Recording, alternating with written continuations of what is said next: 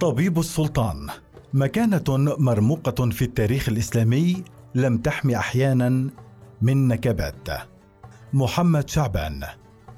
حظي أطباء السلاطين بمكانة كبيرة في المجتمع الإسلامي باعتبارهم المسؤولين المباشرين عن سلامة أجساد الحكام واستقرار أحوالهم الصحية ولم تقتصر مكانتهم على الجانب الطبي بل تطورت في بعض الحالات لتصل إلى التدخل في صنع القرار.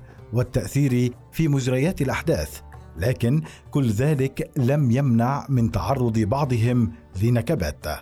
العصر الأموي القضاء على الخصوم. بدأ اتخاذ أطباء خاصين بالسلاطين في العصر الأموي يذكر الدكتور حسين فلاح الكساسبه في دراسته الطب والأطباء في صدر الإسلام أن معاوية بن أبي سفيان أربعين وستين هجرية كان له طبيبان مسيحيان من أهل دمشق. أحد هذين الطبيبين هو ابن أثال وكان خبيرا في الأدوية والسموم واستعان به معاوية للتخلص من خصومه السياسيين ويروي الكساسبة أن معاوية لما أراد أن يظهر البيعة لابنه يزيد قال لأهل الشام إن أمير المؤمنين قد كبرت سنه ورق جلده ودق عظمه واقترب أجله ويريد أن يستخلف عليكم فمن ترون. فقالوا عبد الرحمن بن خالد بن الوليد. فسكت معاوية وأضمرها في نفسه ودس ابن أثال على عبد الرحمن فسقه سما فمات. وبلغ ابن أخيه خالد بن المهاجر بن خالد بن الوليد وهو بمكة خبر موت عمه فتوجه إلى دمشق وقتل ابن أثال انتقاما. والطبيب الثاني هو أبو الحكم بن أبي الحكم الدمشقي وكان طبيب الأسرة الحاكمة وعمر طويلا حتى جاوز المئة سنة وعاصر خمسة خلفاء أمويين هم معاوية بن أبي سفيان وابنه يزيد ومروان بن الحكم وعبد الملك بن مروان وابنه الوليد. ويروي أن أبا الحكم الدمشقي عالج الخليفة عبد الملك بن مروان من علة إصابته ومنعه من شرب الماء لمدة يومين لكن الخليفة لم يلتزم وشرب الماء ومات في ساعته بحسب الكساسبة. ويذكر اسم عبد الملك بن أبجر الهمداني وهو طبيب أسلم على يد عمر بن عبد العزيز قبل أن يصبح خليفة. ولما تولى الخلافة سنة 99 هجرية قربه إليه وصار طبيبه الخاص وكان يرسل إليه البول الخاص به كل فترة لكي يفحصه. العصر العباسي مكانة مميزة ونكبات. اهتم الخلفاء العباسيون بصحتهم لذا احتل أطباؤهم مكانة خاصة لديهم ومنهم أولئك الذين انتموا إلى آل بخت شوع ويذكر الدكتور راغب السرجاني في كتابه قصة العلوم الطبية في الحضارة الإسلامية أن المؤسس الأكبر لهذه العائلة هو جورجيوس بن جبرائيل آل بخت شوع وكان يرأس المدرسة الطبية في مدينة جندي سابور في الأهواز إقليم كوزستان في إيران حاليا. وبدأ نجمه يرتفع بعدما استقدمه الخليفة أبو جعفر المنصور إلى بغداد عندما أصابه مرض في معدته وعجز الأطباء عن علاجه. فلما قدم جورجيوس شخص مرض الخليفة ووصف له ما يناسبه. وبحسب السرجاني عرض الخليفة على جورجيوس الإسلام إلا أنه رفض وقال أنا على دين آبائي أموت. ولما ذهب جورجيوس إلى بغداد بأمر الخليفة استخلف ابنه بختي شوع على المدرسة الطبية في جندي سابور ولما عزم على العودة إلى جندي سابور أمر الخليفة المهدي بأن يأتي الابن إلى بغداد ليحل محله. وعندما صار هارون الرشيد خليفة أكرمه وقدره وعينه رئيسا للأطباء في بغداد.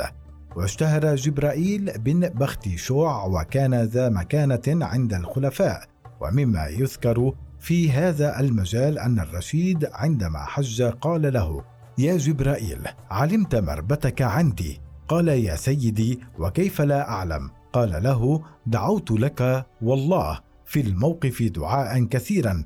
ثم التفت إلى بني هاشم فقال أذكرتم قولي فيه؟ فقالوا يا سيدنا ذمي فقال نعم ولكن صلاح بدني وقوامه به وصلاح المسلمين بي فصلاحهم بصلاحه وبقائه. فقالوا صدقت يا أمير المؤمنين حسب ما روى السرجاني. طبيب رابع من هذه الأسرة الطبية نال حظوة عند الخلفاء العباسيين هو بخت شوع بن جبرائيل وكان قريبا من الخليفة المتوكل الذي كان يجله لذا حصل منه على مال كثير حتى أنه كان يضاهي المتوكل في لبسه ومظهره. ومن أطباء الخلفاء العباسيين الذين سطع نجمهم أبو زكريا يوحنا بن ماسوية وكان مسيحيا سريانيا وعاش بين عامي 190 و 243 هجرية. وبحسب السرجاني بدأت مهمته في الدولة الإسلامية منذ أوكله هارون الرشيد بمهمة ترجمة الكتب الطبية القديمة التي وجدها في أنقرة وعمورية وسائر بلاد الروم حين سيطر عليها المسلمون بوصفه أمينا على الترجمة. وكان يوحنا صاحب النصيحة ببناء دار كبيرة للكتب فقام الرشيد ببناء دار اتسعت فيما بعد حتى صارت أكاديمية للعلوم. وسميت ببيت الحكمة في عصر المأمون وأسند المأمون رئاستها إلى ابن ماسوية عام 215 هجرية. وبحسب السرجاني خدم يوحنا الخلفاء الرشيد والأمين والمأمون وظل إلى أيام المتوكل وكانوا لا يتناولون شيئا من أطعمتهم إلا في وجوده إذ كان يقف على رؤوسهم ومعه أنواع من الأدوية المهضمة. وكان الخليفة المعتصم يساعد ابن ماسوية في الحصول على القردة من بلاد النوبة لتشريحها في قاعة خاصة بناها الطبيب على ضفة نهر دجلة. نفي وسجن ومصادرة ممتلكات. ورغم ما حظي به أطباء البلاط العباسي من مكانة عالية إلا أن ذلك لم يعفهم من سخط بعض الخلفاء ونقمتهم في بعض الفترات يذكر محمد بن سليمان الراجحي في دراسة أطباء الخلفاء ومكانتهم في البلاط العباسي حتى أوسط القرن الثالث الهجري أن أول طبيب تعرض لنكبة في هذا العصر هو عيسى بن شهلة الذي حل محل الطبيب جورجيوس بن جبرائيل بعد أن تقدمت السن بالأخير ولم يعد قادرا على خدمة الخليفة. فاتجه عيسى لتحقيق أطماعه الخاصة مستغلا موقعه في البلاط العباسي فعلم الخليفة المنصور بحاله وأمر بنفيه ومصادرة ممتلكاته. وتعرض جبرائيل بن بخت شوع لمحن عديدة في بعض الفترات ففي أواخر أيام الخليفة الرشيد تراجعت مكانته كثيرا وكان سبب ذلك أن الرشيد سار في السنة الأخيرة من خلافته نحو بلاد المشرق. فمرض أثناء مسيره في مدينة طوس في إقليم خراسان فعالجه جبرائيل الذي كان بصحبته ولكنه لم يشفه من مرضه فقيل له إن ثمة طبيبا ماهرا في بلاد فارس فأمر بأحضاره ولما حضر الطبيب ورأى الخليفة قال إن الذي عالجك لا يفقه في الطب شيئا وأخذ في علاجه فازدادت أحواله سوءا فقال له إن مرضك هذا كله بسبب خطأ طبيبك جبرائيل في معالجتك. فسقط الرشيد على جبرائيل وأمر بسجنه وذهبت بعض الروايات إلى أنه أمر بإلحاق أشد العقاب به لكن وزيره الفضل بن الربيع تغافل عما أمر به الرشيد واستبق جبرائيل عنده وأحسن إليه لأنه كان يرى أن الطبيب الذي أحضر من بلاد فارس كاذب في قوله ويريد أن ينال مكانة عند الرشيد روى الراجحي. وحينما تولى المأمون الخلافة سنة 198 هجرية وجه إلى وزيره الحسن بن سهل في بغداد بأن يلقي القبض على جبرائيل ويودعه السجن عقابا له على انحيازه إلى جانب أخيه الأمين أثناء الصراع بينهما فامتثل ابن سهل وظل جبرائيل في السجن حتى عام 202 هجرية عندما أصيب ابن سهل بمرض شديد فأخرج جبرائيل من سجنه كي يعالجه فشفي من مرضه في أيام يسيرة فأكرمه وبعث إلى المأمون يخبره بالأمر ويشفع لجبرائيل عنده فأجابه إلى ذلك وصفح عنه. ورغم ذلك ظل الخليفة المأمون يبدي بعض السخط على جبرائيل فحينما قدم إلى بغداد أمر أن يبقى في منزله وأحضر الطبيب ميخائيل بن ماسوية وجعله مكانه. لكن الأمر تبدل سنة 210 هجرية حين ألم بالمأمون مرض صعب ولم يفلح الأطباء في علاجه فأشار عليه بعض من حوله بالاستعانة بجبرائيل. فلم يوافق في البداية لكنه ما لبث أن أمر بإحضاره لما تزايدت علته ونجح جبرائيل هذه المرة فيما عجز عنه الأطباء فسر الخليفة ورد إليه ما صودر من أملاكه وبالغ في إكرامه والإحسان إليه بحسب الراجح. ومن أطباء الخلفاء الذين لحقت بهم بعض النكبات بخت شوع بن جبرائيل بن بخت شوع وأولها في عهد الخليفة الواثق بالله. كان سببها أن بعض كبار العاملين في البلاط العباسي كانوا يعادونه ويذكرونه بسوء عند الواثق ويحرضونه عليه. ما أدى إلى تغير موقفه منه فسخط عليه وصادر أملاكه ونفاه إلى مدينة جندي سابور. ومع أن بخت شوع استعاد في أيام الخليفة المتوكل على الله مكانته التي كان يتمتع بها من قبل وصار من كبار أطبائه إلا أن أحواله انتكست مرة أخرى فصادر المتوكل أملاكه وسيره إلى بغداد وكان الخليفة يقيم حين ذاك في مدينة سامراء حاضرة الخلافة العباسية في تلك الفترة. وبحسب الراجح يعزو بعض المؤرخين هذه النكبة إلى ما أظهره بخت شوع بن جبرائيل من بثخ وإسراف وما كان يبديه من اعتداد بنفسه وتجاوز لقدره الحقيقي في البلاط العباسي. على أن المتوكل ما لبس أن رضى عن بخت شوع وأعاده إلى مكانته السابقة قبل أن يعود وينقم عليه من جديد ويصادر جميع أملاكه وينفيه إلى البصرة بسبب مكيدة من أعدائه في البلاط العباسي. ولما تولى المستعين بالله الخلافة سنة 248 هجرية أعاد الطبيب بختشوع إلى الخدمة في البلاط العباسي وأحسن إليه وحينما اعتلى الخليفة المهدي بالله العرش سنة 255 هجرية التمس منه بختشوع أن يعيد إليه أملاكه التي صودرت فأجابه. وممن تعرضوا لنكبات من أطباء الخلفاء الطبيب الشهير حنين بن إسحاق بسبب كيد الأطباء له وتحريضهم الخليفة المتوكل عليه حتى أنه أمر بضربه مئة صوت ومصادرة جميع أملاكه وسجنه وظل في السجن في حالة سيئة ستة أشهر لكن الخليفة أعاد النظر وأخلى سبيله. الفاطميون مسيحيون ويهود مقربون من الخلفاء. كان للخليفة الفاطمي طبيب يعرف بطبيب الخاص. يجلس في القاعة المعروفة بقاعة الذهب في القصر ومعه أربعة أو ثلاثة أطباء لمعالجة المرضى من الأقارب والخواص وكان أغلبهم من اليهود والمسيحيين.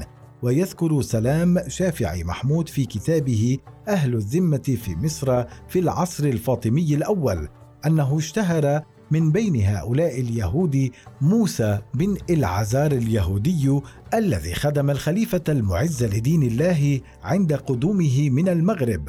وكان موضع تقديره وثيقته خاصة بعدما ألف موسى للخليفة مؤلف الكتاب المعزي في الطبيخ.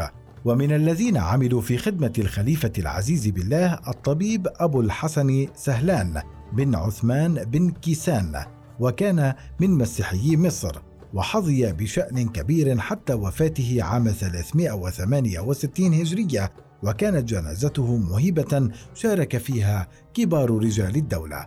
ويذكر محمود أن الخلفاء الفاطميين قلدوا أطباءهم مناصب تكريما لهم ومنهم يوسف النصراني الذي عينه الخليفة العزيز بالله بطريركا على بيت المقدس. وبرز اسم ابن نسطاس وكان من أطباء الخاص المقربين من الحاكم بأمر الله. واستطاع إقناعه بشرب النبيذ لما فيه من فوائد فاستدعى الحاكم المغنين وأصحاب الملاهي إلى مجلسه وشرب على غنائهم. ويروي محمود أن ابن نسطاس لقي مصرعه غرقا في بركة ماء بعدما فقد الوعي لكثرة ما شرب من الخمر. وأظهر الحاكم بأمر الله الحزن عليه وعندما التقطت جثته من الماء شيعت جنازته في شوارع القاهرة وحول جثمانه سائر رجال الدولة في موكب جنائزي على أضواء الشموع وبخور المداخن. الأيوبيون أطباء السلاطين يعلنون إسلامهم. رافق الأطباء السلاطين الأيوبيين في حلهم وترحالهم ونالوا منهم التكريم والرعاية ما دفع بعض المسيحيين واليهود منهم إلى اعتناق الإسلام طواعية ومنهم الطبيب موفق الدين أسعد بن إلياس المشهور بابن المطران تاريخ 587 هجرية والذي خدم صلاح الدين الأيوبي حسب ما ذكرت الدكتورة إسراء حسن فاضل والدكتورة عفاف عبد الجبار عبد الحميد في دراستهما أهل الذمة وإسهاماتهم الطبية في دولة المماليك ومن الذين حظوا بخدمة الأيوبيين الطبيب الموفق بن شوعة تاريخ 579 هجرية وهو من مشاهير أطباء اليهود في مصر وخدم صلاح الدين الأيوبي وكذلك الطبيب أبو البيان داود بن سليمان بن إسرائيل الملقب بالسديد تاريخ 580 هجرية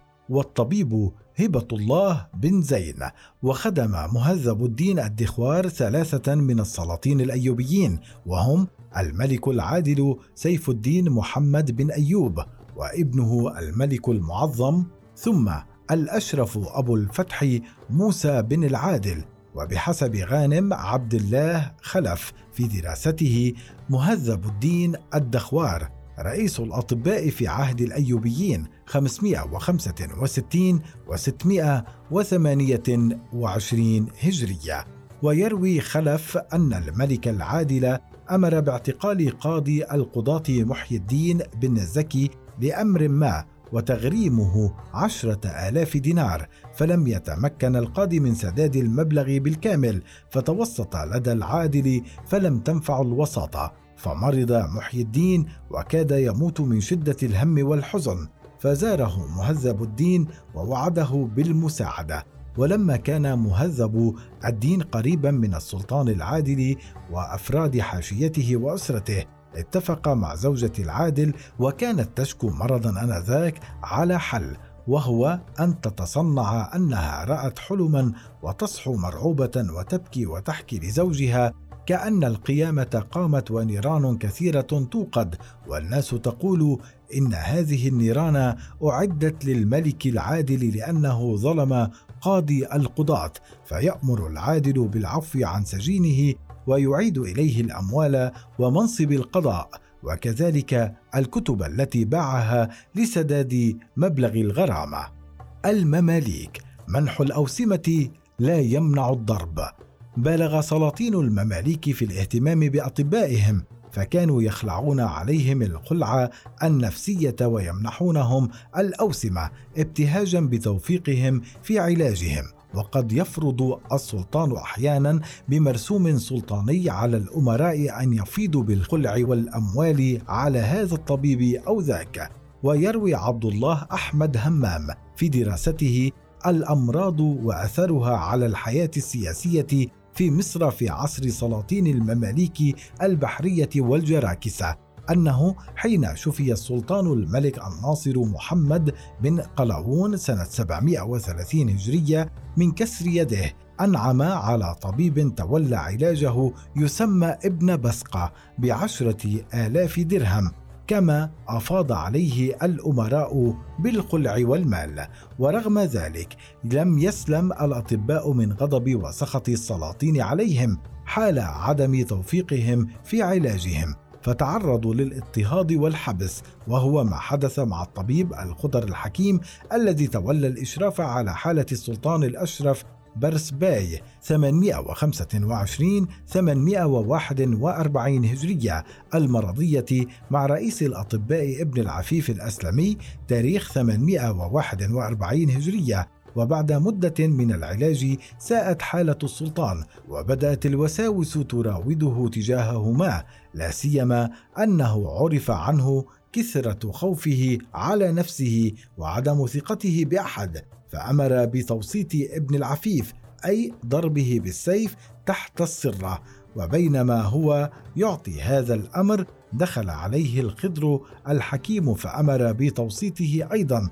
وسنة 872 هجرية ظن الملك الظاهر خش قدم أن سبب تأخر شفائه هو تقصير أطبائه ما دفع بأحد رؤساء الطب ويدعى محب الدين إلى الهرب خوفا من بطش السلطان إلا أنه أمسك به وسجن في برج القلعة حتى شفع فيه وأطلق سراحه واستقر في داره بدون عمل ذكر همام. العثمانيون نفوذ واتهامات.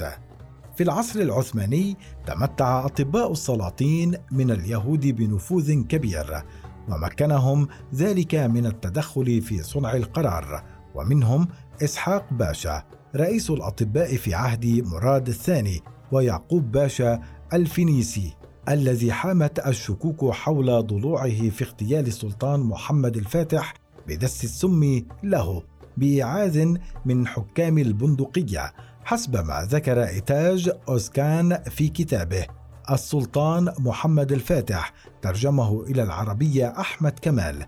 إلا أن بعض المصادر العثمانية تؤكد أن السلطان محمد الفاتح لم يمت نتيجة عملية اغتيال بل وافته المنية جراء إصابته بمرض النقرس الذي كان وراثيا في الأسرة العثمانية نافيا بذلك فرضية تعرضه للاغتيال عبر دس السم له بحسب أوسكان.